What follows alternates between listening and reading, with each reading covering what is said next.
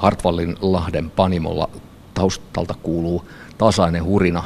Tuossa meidän alapuolellamme on kattilahuone, jossa on tuollainen halkaisijaltaan varmaan hyvinkin viisimetrinen suppilo, josta lähtee torvi jonnekin. Otaksun, että siellä muhii ja kypsyy olutta.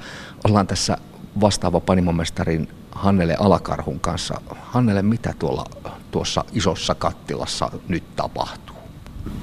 Tuossa meidän taustalla on oluen valmistuksen siivilöintiamme. Ja siellä on paraikaa valmistumassa olutta. Tällä hetkellä edetään kuuminta sesonkia. Panimo pyörii ympäri vuorokautisesti ja kellari on täynnä olutta niin kuin kuuluukin tässä vaiheessa vuotta. Olet siis vastaava panimomestari. Mitä kaikkea sinun työhösi kuuluu? Panimomestarin työhön kuuluu vastata oluen valmistuksesta ihan kokonaisvaltaisesti sieltä reseptiikan kehityksestä varsinaisen niin kuin oluen valmistukseen. Huolehtia siitä, että olutta on saatavilla oikeaan aikaan ja meidän vajaan 40 hengen tiimillä on tarvittavat työvälineet ja resurssit käytettävissään työssään onnistuakseen. Mikä sinut sai aikanaan lähtemään panimomestarin ammattiin? No, mä olin aina kiinnostunut luovasta työstä ja ruoka ja juoma oli niin kuin aiheita, joiden kanssa olisin halunnut tehdä töitä. Ja päädyin sitten opiskelemaan diplomi-insinööriksi ja monien mutkien kautta sitten päädyin Hartwallille tuotekehityspäälliköksi. Ja siinä niin oikeastaan sitten ne loksahti kohdalleen ne palaset, eli sai kehittää jotain uutta, tehdä käsillään jotain luovaa ja nähdä se konkretia. Sitten aikanaan sai hienon mahdollisuuden niin kuin päästä kouluttautumaan panimomestariksi. Ja opiskelin Tanskassa pohjoismaisessa panimo-korkeakoulussa tämän panimomestarin tutkinnon. Ja täällä ollaan sitten tällä hetkellä, eli vastaavana panimomestarina tekemässä olutta. Panimomestarin ammattiin ei voi opiskella Suomessa. Sinunkin tiesi vei sitten Tanskaan. Millainen kipinä siihen vaadittiin, että nuori nainen pakkaa kimpsunsa ja kampsunsa Suomesta ja suuntaa Tanskan maalle?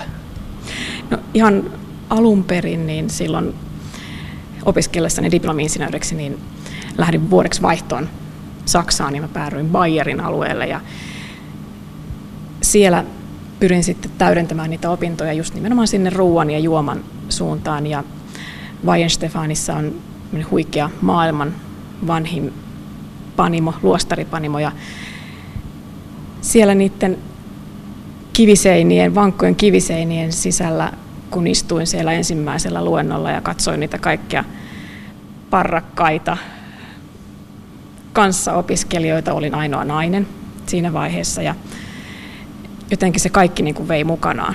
Et, et siinä niin kuin, siinä niin kuin oikein tuntui siltä, että tässä ollaan jonkun, niin kuin, jonkun aidon ja jonkun todellisen lähellä. Ja sieltä oikeastaan niin kuin sieltä Bayerista, mikä on niin kuin yksi Euroopan oluen syntysijoja, niin sieltä niin kuin lähti se kivinä.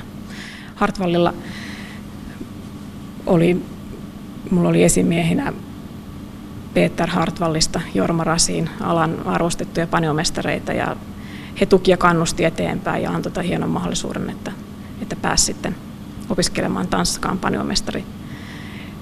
Ja ehdottomasti mä tartuin siihen tilaisuuteen.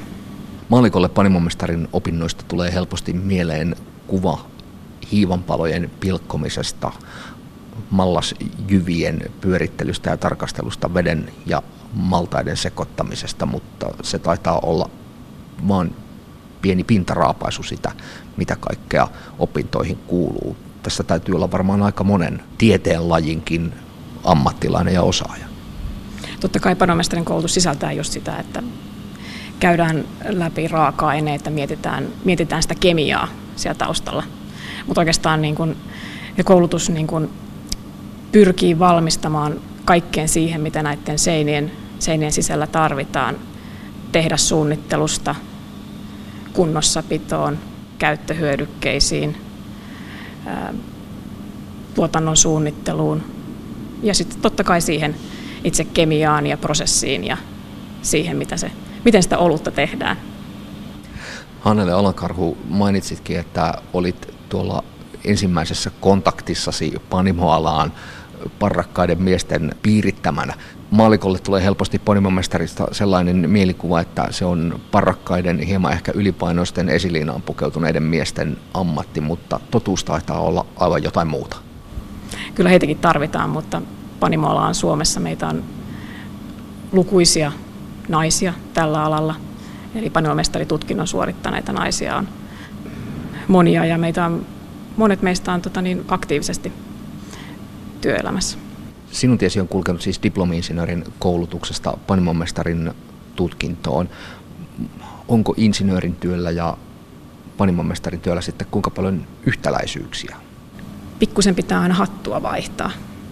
Eli mulla on itsellä niin semmoisia tiettyjä motivointikeinoja, miten, niin kuin, miten lähden niin kuin tekemään sitä luovaa osuutta tästä työstä. Eli, eli itse aina haluan niin kuin suunnitella niitä uusia makuja niin kuin päässä, makustella niitä ja miettiä, että miten, miten ne maut ää, sopii yhteen. Ja usein mulla on keinona se, että käytän musiikkia esimerkiksi apuna.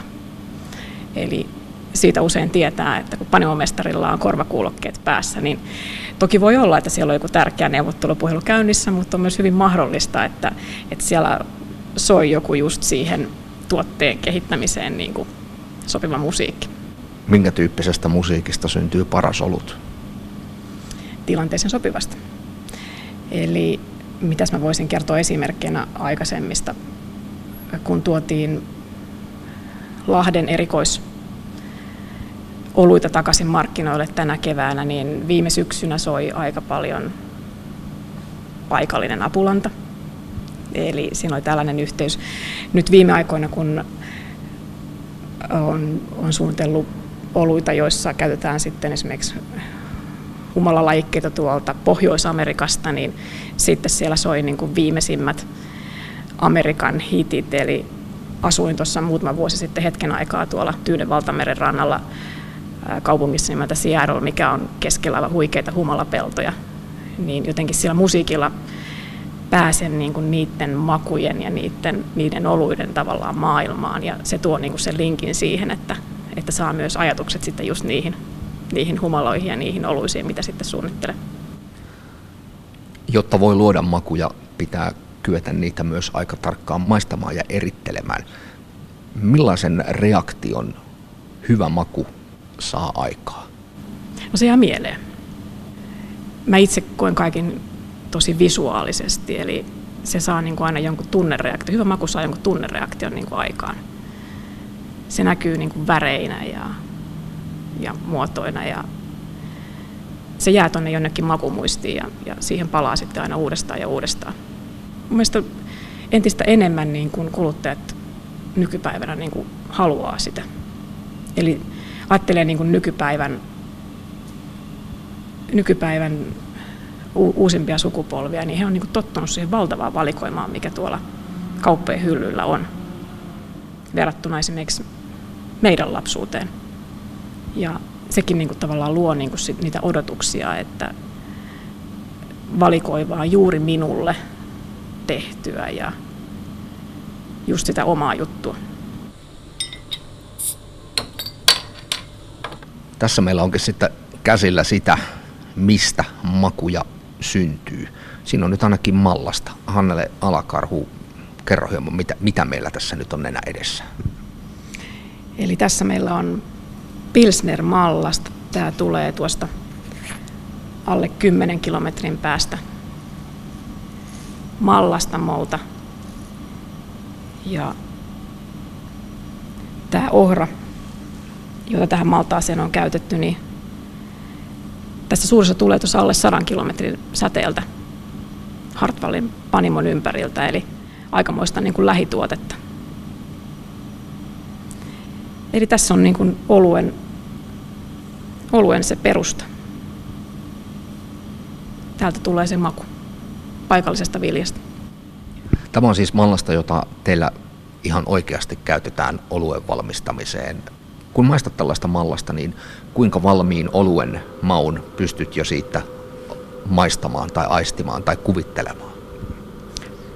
Totta kai Maltaissa on eroja, eli, eli niitä maistamalla pystyy jo vähän miettimään sitä, että mihin se on tarkoitettu ja mitä makuja siitä saadaan sitten loihdittua esiin. No tuossa on tuollainen posliininen astia. Mitäs tämä astia pitää sisällään?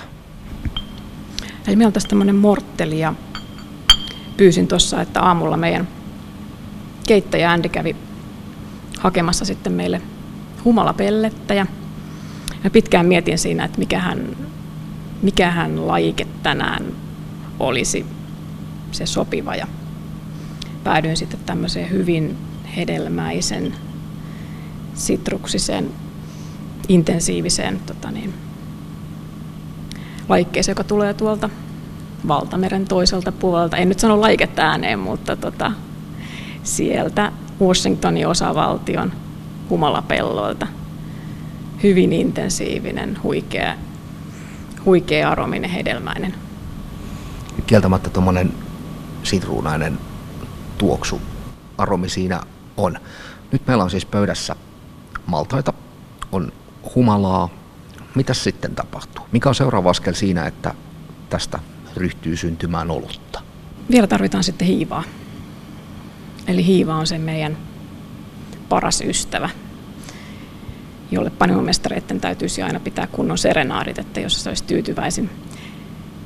Itse en ole oikein noita laulu, laulunaisia, mutta tota, niin, kyllä täällä on sen verran osaamista löytynyt, että tota, aina niin kuin laulu on kajahtanut, kun tarpeen on ollut. Ja mietitty, että tarvittaessa täytyy vaikka pyytää noita vanhempia panimoistareja sitten, sitten avuksi lauleskelemaan, jos tota, niin, olla, ollaan pulassa, mutta toistaiseksi Hiiva on ollut ihan yhteistyökykyinen meidän kanssa. Eli, eli Hiivan avulla sitten ja hyvistä raaka-aineista, niin sieltä lähdetään sitten kehittämään sitä olutta. Toki siihen liittyy paljon yksityiskohtia ja paljon tekemistä, mutta näistä raaka-aineista. Maltaita on montaa eri sorttia, humalaa on montaa eri sorttia. Onko hiivoissa kuinka paljon eroa? Minulle hiiva on se palikka, joka kaupassa unohtuu aina siihen kassahihnalle. Aivan huikeasti, aivan huikeita eroja. Eli hiivan avulla ollut, ollut saa niitä aromeita, flavoreita, ja hiivasta riippuen sitten se luo niitä aromeita ihan sitten siitä hiivan omasta ominaisista ominaisuuksista niin kuin lähtien. Sitten tarvitaan sitä vettä. Sitähän meillä täällä päijät riittää salpausselän täydeltä. Kuinka tar- tarkan seulan läpi sitten näitä eri ainesosia lähdetään liittämään yhteen ja kuinka tarkkaa se on näiden osien keskinäisen suhteen säätäminen? Mitä siinä tapahtuu? Reseptiikan kehittäminen, niin siihen menee oma aikansa. Ja se on se on työtä. Siihen tarvitaan totta kai suunnitelma ja idea, mistä lähdetään työstämään, mutta sitten sen jälkeen se on paljon sitä panimomestareiden ammattitaitoa, mutta, mutta sitten myös sitä kokeilua ja, ja säätämistä, että jokaiset prosessin parametrit on kohdillaan ja, ja saadaan sitten se just se toivottu lopputulos, mitä halutaan. Kuulostaa uskomattomalta, että voi etukäteen tietää, miltä jonkin asian pitää maistua, varsinkin jos lähdetään kehittämään uutta tuotetta. Miten se yhtälö ratkaistaan? Tavoite, tavoite tosiaan täytyy olla kirkkaana mielessä, mutta ihan kokeilemalla ja maistamalla. Mä käyn usein tiimin kanssa läpi sitä, että meillä on täällä oikeasti lupa juoda olutta ja maistella sitä ja antaa jokaisen myös niitä omia kommentteja. Ja, koska ihmisillähän näitä tehdään näitä oluita. Ja se on tietysti pitkä tie ennen kuin se olut päätyy sitten tuonne kauppojen hyllyille. Voiko uuden oluen kehittää aivan nollasta vai pitääkö sillä olla esikuva? Tietenkään pyörää ei kannata keksiä uudelleen. Ja maailma on täynnä huikeita oluita ja niistä voi saada hyvin inspiraatiota. Mutta erinomaisen oluen kehittämiseen niin se täytyy jotain olla, jotain semmoista omaa ja jotain siihen tilanteeseen sopivaa ja jotain, mistä, mistä lähdetään tekemään sitä. Et mä itse ainakin koen, että kyllä ne parhaat tuotteet on syntynyt, syntynyt siitä, että on ollut joku, joku semmoinen tunne, joku, joku intohimo tavallaan siihen, siihen ajatukseen, mitä, mitä on kehitetty. Eli en, en koe, että välinpitämättömyydellä saadaan aikaan loistavia tuotteita.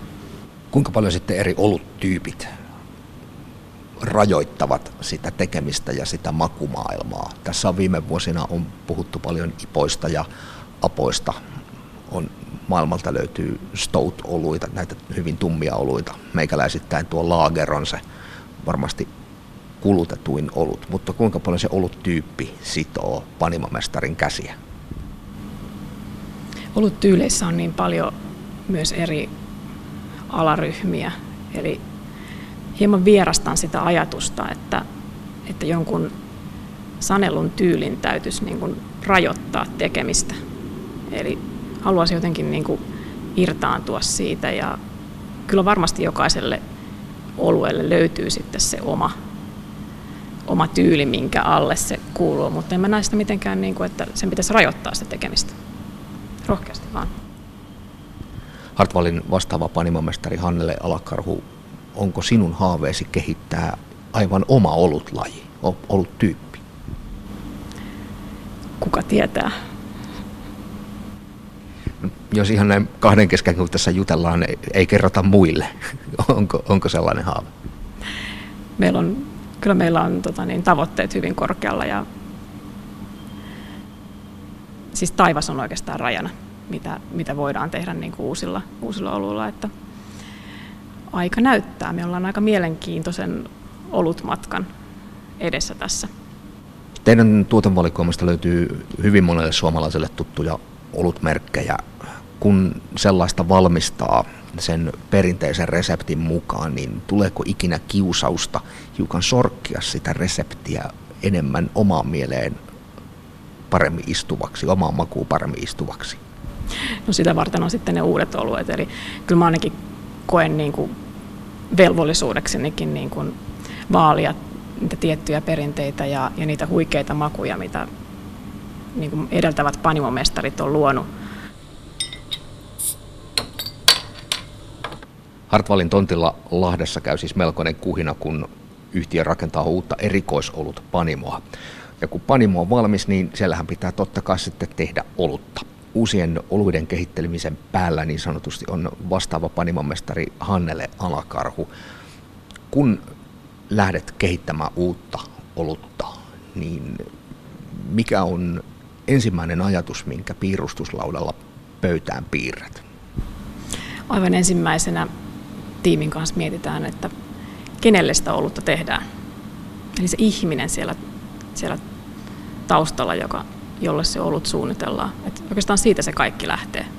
Toki osa, osa saattaa olla sellaisia, että tietää, että itsekin tulee varmasti nauttimaan siitä valtavasti, mutta nimenomaan se suomalainen ihminen.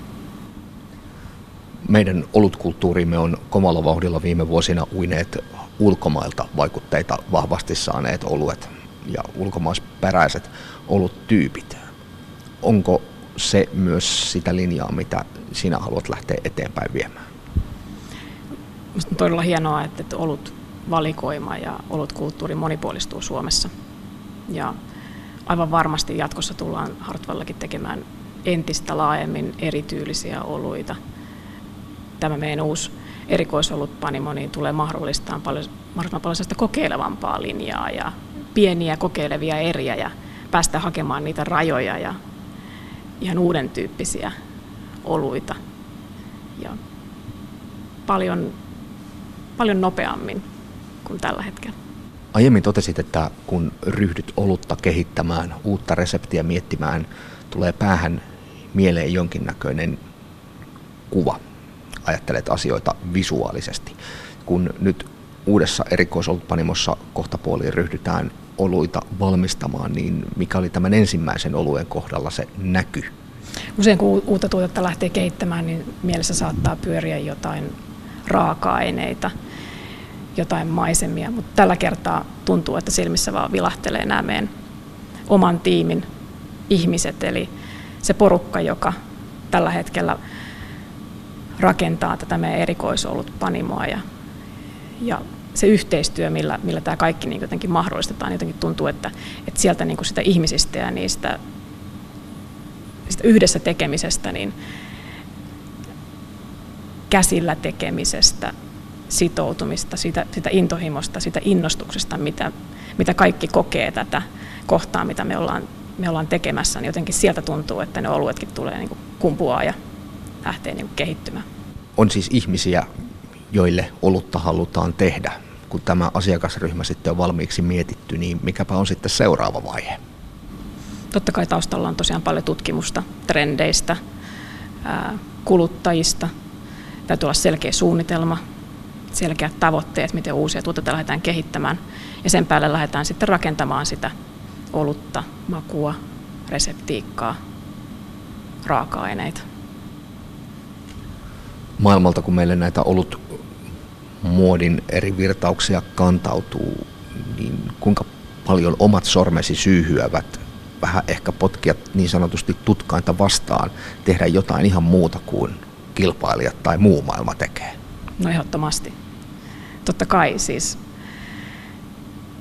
maku, makumaailmat on niin, niin rajattomia, eli ei tietenkään ole järkeä keksiä pyörää uudelleen, mutta, mutta näin, näin tavallaan, että, että pelkkä kopiointi ei ole se oikea tie, jos haluaa, haluaa tehdä oikeasti sydämellä asioita. Eli kyllä täytyy aina olla niin kuin se oma, oma tekemisen riemu ja jotenkin se intohimo. Kun uutta olutta lähtee suunnittelemaan, miettimään sen reseptiä ja millaisista aineksista se koostuu, niin voiko tällaisessa työssä tehdä kompromisseja? No mä ainakin näkisin, että raaka-aineiden suhteiden ei. Eli hyvät raaka-aineet on kaiken perusta. Eli jos, jos siellä lähtee oikomaan ja etsimään jotain, jotain kompromisseja, niin ei sitä kyllä hyvää, hyvää lopputulosta seuraa kun työnantajasi on tehnyt päätöksen siitä, että investoidaan iso raha oikeastaan uuden tuotantolaitoksen tai ainakin tuotantolinjan tekemiseen, uuden panimon perustamiseen, sille tietysti asetetaan myös taloudellisia tavoitteita. Ajatteleeko panimomestari sitä, kun uutta tuotetta lähtee tekemään vai onko, pystyykö ammatillisen kunnianhimon viemään tällaisten asioiden ohitse? Mä en näe, että nämä on myöskään mitenkään ristiriidassa. Eli koen, että me ollaan saatu semmoinen jonkinlainen avoin valtakirja lähteä tämmöiselle olutmatkalle. Ja totta kai tavoitteet täytyy olla korkealla. Yksi sana, mikä on toistunut aika monta kertaa tämän rupattelun aikana, on maku. Mitä se merkitsee sinulle? Mitä maut merkitsevät sinulle? Maut on elämyksiä, mauton niitä semmoisia pieniä iloja niin kuin siinä arjessa. Ja panimomestarina niin mun tavoitteena on tarjota niitä muille ihmisille, mutta myös haen niitä pieniä elämyksiä niin kuin itse. Eli maku on aina kuitenkin se tärkein. Ja se, että miten, sitten, miten luodaan sitten niitä just niitä makuja, jotka niin kuin, mä sanoisin, että koukuttaa. Eli kuka haluaa keskinkertaisuutta makujen osalta? Eli semmoisia pieniä, pieniä makuja, joihin ihminen palaa uudestaan ja uudestaan. Oluita, jos on, jos on sitä jotain,